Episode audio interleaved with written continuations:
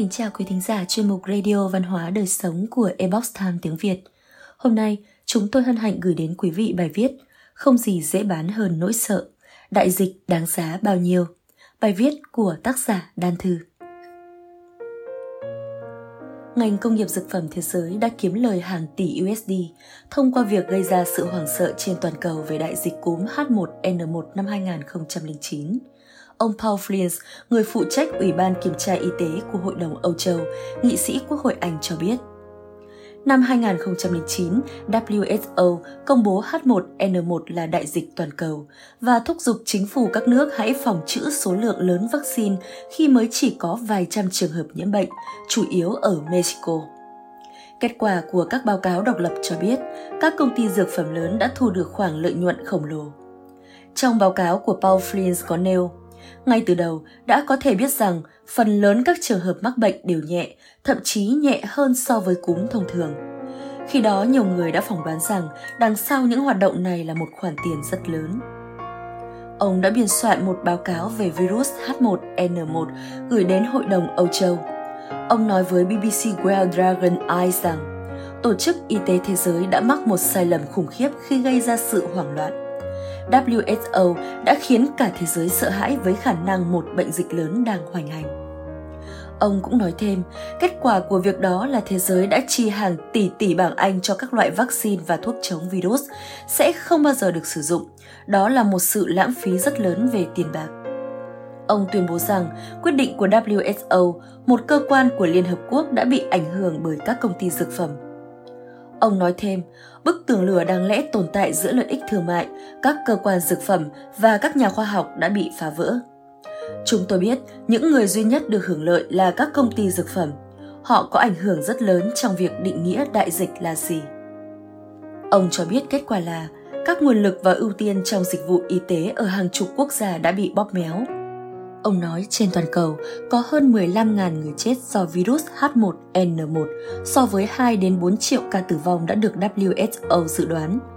Sai lầm khi nói rằng đây là dạng bệnh cúm nguy hiểm nhất. Nó tạo ra tình trạng mua quá mức không cần thiết. Ông Flynn giải thích, trong khi Vương quốc Anh đã chi 500 triệu bảng Anh cho các loại thuốc chống virus mà giờ đây sẽ không bao giờ được sử dụng, Ba Lan không chi tiêu gì cả. Vương quốc Anh đã đặt hàng 90 triệu liều vaccine H1N1 và 4,63 triệu liều đã được sử dụng ở Anh. Theo số liệu chính thức, vaccine và các chiến dịch nâng cao nhận thức cộng đồng đã tiêu tốn của xứ Wales 35 triệu bảng Anh. Các số liệu đã chứng minh về sự báo động quá mức này. Ở Vương quốc Anh có tổng cộng 360 người chết so với dự báo 65.000 người chính phủ Pháp ban đầu đã đặt 94 triệu liều vaccine, sau đó hủy bỏ hợp đồng 50 triệu. Chỉ có 312 người chết tại một nước nhỏ 10 triệu dân như Hungary. Chính phủ cũng đã đặt mua tới 4 triệu liều vaccine. Ước tính các công ty dược phẩm đã thu lời khoảng 10 tỷ USD từ vụ mua bán vaccine này trong một đại dịch chưa bao giờ tồn tại.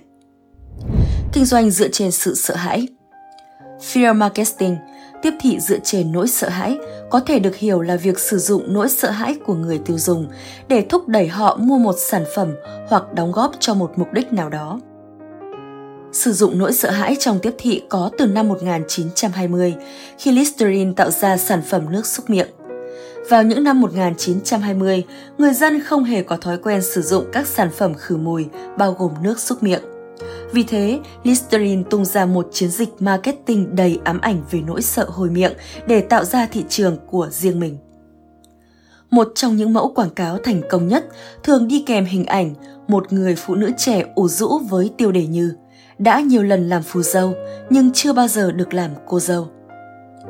Mẫu quảng cáo này thành công đến mức mọi người đã trở thành nô lệ của Listerine doanh thu của Listerine tăng từ 115.000 USD lên tận 800.000 USD mỗi năm. Trước khi có Listerine, không ai quan tâm về hồi miệng. Nhưng sau chiến dịch này, chỉ tính riêng Hoa Kỳ đã bỏ ra 658,4 triệu USD để phòng tránh thảm họa hồi miệng thế kỷ. Tiếp thị dựa trên nỗi sợ hãi là một chiến lược kinh doanh nhắm vào khía cạnh tâm lý của con người, ngày càng trở thành một chiến thuật kinh doanh được ưa chuộng vì tính hiệu quả của nó tại sao nỗi sợ lại chi phối cách chúng ta hành động con người thường sống trong trạng thái căng thẳng và điều này có ảnh hưởng tới não bộ Bộ Vi xử lý cảm xúc gửi những tín hiệu báo động tới trung tâm chỉ huy não bộ, ngay lập tức quyết định hành vi của bạn. Giới khoa học đã chỉ ra rằng khi con người cảm thấy bản thân có khả năng bị tổn thương hay phải chịu đau đớn, họ sẽ cảm nhận được mối đe dọa và sợ hãi. Từ góc độ tâm lý học, con người không muốn chịu đựng đau đớn, bởi thế nỗi sợ hãi luôn chi phối hành động của con người. Nắm bắt được tâm lý này, quảng cáo dựa trên nỗi sợ hãi xuất hiện, tạo nên những thông điệp khởi gợi về sự lo lắng hay bất an, từ đó kích thích phản hồi và thúc giục khách hàng thực hiện hành động cụ thể, thúc đẩy người tiêu dùng hành động, sử dụng hàng hóa dịch vụ nào đó để giúp họ thoát khỏi nỗi sợ hãi. Các nhà nghiên cứu cho thấy, mọi người ghi nhớ tốt hơn và thường xuyên nhớ lại những quảng cáo miêu tả nỗi sợ hãi hơn là những quảng cáo ấm áp hoặc lạc quan, hay là những quảng cáo không có nội dung cảm xúc. Quỹ quốc tế bảo vệ thiên nhiên thường được biết đến với những ý tưởng quảng cáo thông minh với mục đích nâng cao nhận thức về các vấn đề liên quan tới môi trường. Phần lớn các quảng cáo này được sử dụng nỗi sợ hãi để kích thích hành động. Quỹ quốc tế bảo vệ thiên nhiên cho thấy, mức độ nghiêm trọng của biến đổi khí hậu cũng như thuyết phục những người ghé thăm website rằng họ hoàn toàn có thể giảm thiểu mối nguy hại này. Mục đích của quỹ này khi sử dụng nỗi sợ hãi là kêu gọi tài trợ. Lời kêu gọi hành động thuyết phục người xem rằng họ có thể thực hiện hành động để loại bỏ hiểm họa. Website hệ thống bảo mật video của Logitech sử dụng một tiêu đề nhằm tới nỗi sợ hãi của các bậc phụ huynh rằng con cái họ không được an toàn – ai đang giám sát người giữ trẻ của bạn. Tiêu đề tác động trực tiếp vào nỗi lo lắng của các bậc cha mẹ có con nhỏ. Họ có thể tin tưởng được người giữ trẻ hay không? Nỗi sợ hãi này có liên hệ cụ thể tới sản phẩm của Logitech, hệ thống video bảo mật trong nhà. Marketing dựa trên nỗi sợ hãi bằng việc gây ra các phản ứng dựa trên cảm xúc. Điều này từ lâu đã được các tổ chức từ thiện và tổ chức cứu trợ sử dụng người xem sẽ cảm thấy sợ rằng một đứa bé có thể qua đời chỉ vì bản thân bạn không góp phần làm cho thế giới trở nên tốt đẹp hơn. Trên website của Save the Children, hình ảnh những em bé đói khát thu hút mọi sự chú ý của người xem, đã gây ấn tượng bằng một nỗi sợ hãi về ranh giới giữa sự sống và cái chết. Và hậu quả xảy ra nếu không hành động kịp thời. Nó đã tác động vào lòng chắc ẩn của người xem và gợi ý rằng họ có thể thực hiện một hành động cụ thể để giải quyết vấn đề. Marketing dựa trên nỗi sợ hãi không phải là chuyện hiếm. Nó được ẩn dưới những thông điệp hết sức phổ biến mà hầu hết chúng ta đều trải qua hàng ngày. Nỗi sợ bỏ qua một ưu đãi, khuyến mãi, giảm giá hay một món hời. Cụm từ cơ hội cuối cùng, kết thúc ngày mai, duy nhất hôm nay và ngày cuối cùng là những dạng marketing dựa trên nỗi sợ hãi kinh điển khiến người mua cảm thấy lo lắng rằng bạn sẽ bỏ lỡ ưu đãi nếu không mua món hàng đó ngay lập tức. Vì sao kinh doanh trên nỗi sợ hãi hiệu quả? Trong một thế giới thừa mứa hàng hóa thì việc mua một món đồ không còn là cần thiết. Nếu dựa trên nhu cầu thực tế và trong trạng thái lý trí tỉnh táo và khôn ngoan, rất có thể khách hàng không hề cần mua sản phẩm – bởi thế các nhà marketing cần phải nghiên cứu kỹ thuật để đánh vào cảm xúc của khách hàng, mà cảm xúc thường khiến người ta mất đi lý trí. Khi tạo ra nỗi sợ, khách hàng sẽ phải mua sản phẩm để giải quyết những mối lo lắng ngay cả khi nó không có thật hoặc được phóng đại quá mức. Khi đại dịch COVID-19 xảy ra, chúng ta thấy cơn cuồng phong của sự hoảng loạn có thể khiến các siêu thị lớn nhất cháy hàng ngay lập tức. Người ta lao đi mua sắm trong nỗi sợ hãi rất nhiều mặt hàng trở nên khan hiếm và trở thành ngành kinh doanh kiếm lời siêu lợi nhuận như khẩu trang, thiết bị y tế, thực phẩm và thuốc men. Việc hoảng loạn đi mua đồ xuất phát từ cơ chế tâm lý để áp chế nỗi sợ hãi và tâm trạng bất an của chúng ta. Đây là một cách để khẳng định rằng mình vẫn đang kiểm soát được ở một mức độ nào đó đối với tình thế qua việc mình có hành động nó tiếp tục được lan tỏa mạnh mẽ bằng truyền thông và mạng xã hội, làm cho tâm lý sợ hãi được thổi bùng lên như hiệu ứng quả bóng tuyết. Những liệu pháp miễn phí không được tuyên truyền. Thực ra, đối với bất kỳ bệnh tật nào, sức đề kháng tự nhiên của con người luôn là quan trọng nhất. Danh y hài thượng lãn ông Lê Hữu Trác từng nói, dùng thuốc để trị bệnh là hạ sách. Thượng sách là không dùng thuốc mà trị được bệnh, giữ được sức khỏe. Còn ông tổ của y khoa hiện đại William Osler thì khẳng định, một trong những nhiệm vụ đầu tiên của người thầy thuốc là giáo dục dân chúng không dùng thuốc. Nhưng chúng ta không hề nghe thấy liệu pháp không dùng thuốc được tuyên truyền rộng rãi, bởi đơn giản là nó không sinh ra tiền. Thiền định, vận động nhẹ nhàng ở nơi thoáng khí, giữ tâm thái lạc quan, cầu nguyện trong bình yên là những cách miễn phí để đối diện với thảm họa hữu hiệu hơn bất kỳ sự hoảng loạn y tế nào. Nhưng những liệu pháp không đồng đó không được khuyến khích, bởi vì nỗi sợ mới giúp nhà sản xuất hái ra tiền. Nỗi sợ mới khiến người ta chạy theo những phương pháp giải thoát từ bên ngoài, thay vì tìm kiếm giải pháp nơi chính mình. Không có gì dễ bán hơn nỗi sợ. Năm 2009, cả thế giới từng run rẩy trước thông tin dịch cúm AH1N1 hoành hành khắp toàn cầu khiến nhiều bệnh nhân thiệt mạng. Các quốc gia Âu Châu giàu có như Pháp, anh, Hà Lan đã dốc ngân sách chi hàng tỷ euro mua vaccine chống cúm và thuốc điều trị Tamiflu. Cuối cùng, sau khi điều tra cặn kẽ, người ta mới ngã ngửa khi biết rằng quy mô của đại dịch không hề lớn như WHO đã tuyên truyền. Kết quả là vài triệu liều vaccine và thuốc Tamiflu bị tồn kho. Sự việc lớn đến mức các chuyên gia y tế Âu Châu đã cáo buộc WHO nhận tiền của các hãng dược, thổi phồng nguy cơ dịch cúm AH1N1 để bán thuốc kiếm lời. Mặc dù WHO đã nhanh chóng bác bỏ các cáo buộc trên, thế nhưng đến ngày này, sự thật của vấn đề vẫn là một dấu hỏi lớn. Chỉ biết rằng các hãng dược đã kiếm bộ tiền trước nỗi lo về đại dịch. Trong các nỗi sợ, cái chết là nỗi sợ kinh hoàng nhất đối với mỗi con người và chắc chắn khai thác về nỗi sợ này có thể khiến các khách hàng sẵn sàng làm mọi thứ để có thể thoát khỏi tử thần. Không ai hiểu điều này hơn các hãng dược phẩm. Họ luôn chỉ ra chúng ta đang có vấn đề nào đó về sức khỏe, cần phải dùng thuốc nào đó. Cùng với sự bùng nổ của khoa học, con người lại càng trở thành nô lệ của thuốc men và bệnh viện. Nhưng chỉ cần đặt ra câu hỏi, tại sao khi khoa học ngày càng phát triển, con người lại không khỏe hơn cha ông tổ tiên họ thời trước? Tại sao quá nhiều sản phẩm y dược thuốc men được sản xuất mà bệnh tật của con người lại không hề thuyên giảm? Ngược lại, càng ngày càng nhiều hơn và nguy hiểm hơn. Chúng ta tự có câu trả lời, vậy thì thuốc men có thực sự là phao cứu sinh của con người hay không? Danh giới nào cho sự kinh doanh bằng sự sợ hãi?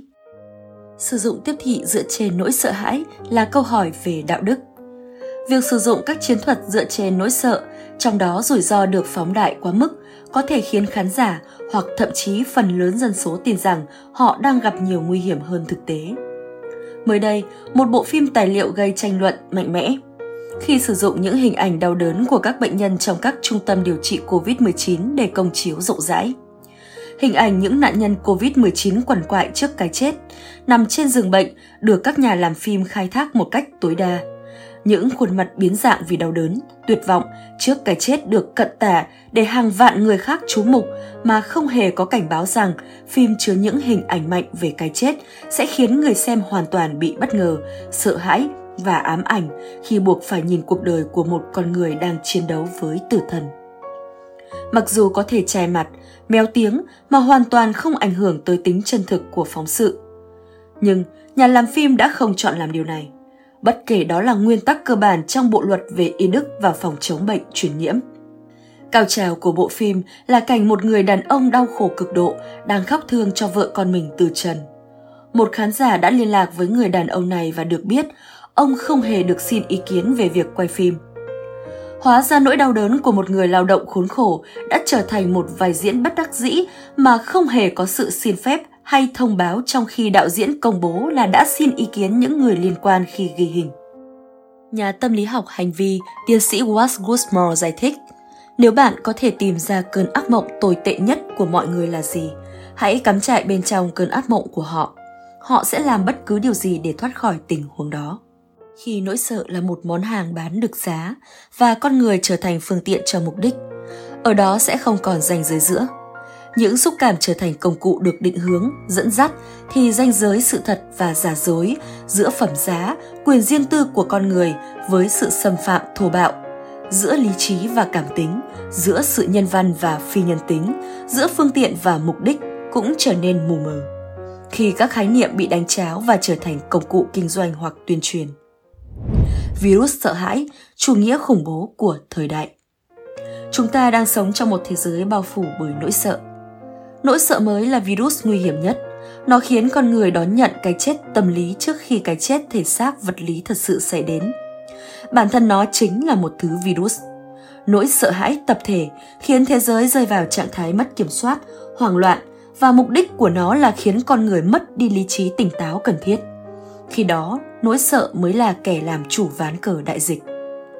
Khoa học công nghệ và truyền thông đã giúp lan truyền và bùng nổ nỗi sợ. Thật trùng hợp, đó cũng là cách mà những kẻ khủng bố ưa thích. Khi chúng cố tình quay video cảnh chặt đầu con tin theo một cách màn dợ khủng khiếp nhất và lan truyền điều này khắp thế giới, kích thích nỗi sợ hãi lây lan, sự tàn nhẫn, coi thường các giá trị nhân bản, hướng vào những nơi đông người là những đặc điểm nổi bật của chủ nghĩa khủng bố. Nỗi sợ chính là kẻ khủng bố tinh thần trong thời đại của chúng ta. Nó được tận dụng vào rất nhiều mục đích để thống trị con người. Đó cũng chính là cách mà nhà sản xuất đã dùng nó để thôi miên khách hàng.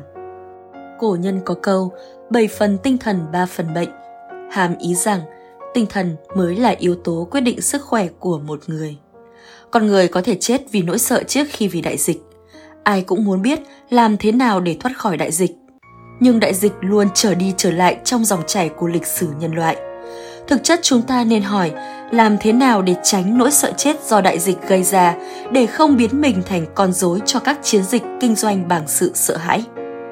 Chúng ta chỉ có thể vượt qua nỗi sợ hãi bằng cách nhận diện nó, thoát khỏi sự thôi miên và chi phối của nó. Cổ nhân có nói, tâm bất động, ức chế vạn động. Thông qua thiền định, hướng vào nội tâm, bồi đắp chính khí bên trong đó là khi chúng ta có thể tạo ra trường năng lượng mạnh mẽ để chống lại mọi biến động dưới bất kể hình thức nào ngay cả khi nó mang tên đại dịch Quý khán thính giả thân mến, chuyên mục Radio Văn hóa Đời Sống của Ebox Time tiếng Việt đến đây là hết. Để đọc các bài viết khác của chúng tôi, quý vị có thể truy cập vào trang web itviet.com. Cảm ơn quý vị đã lắng nghe, quan tâm và đăng ký kênh. Chào tạm biệt và hẹn gặp lại quý vị trong chương trình lần sau. Kính chúc mọi điều bình an đến với quý vị và người thân.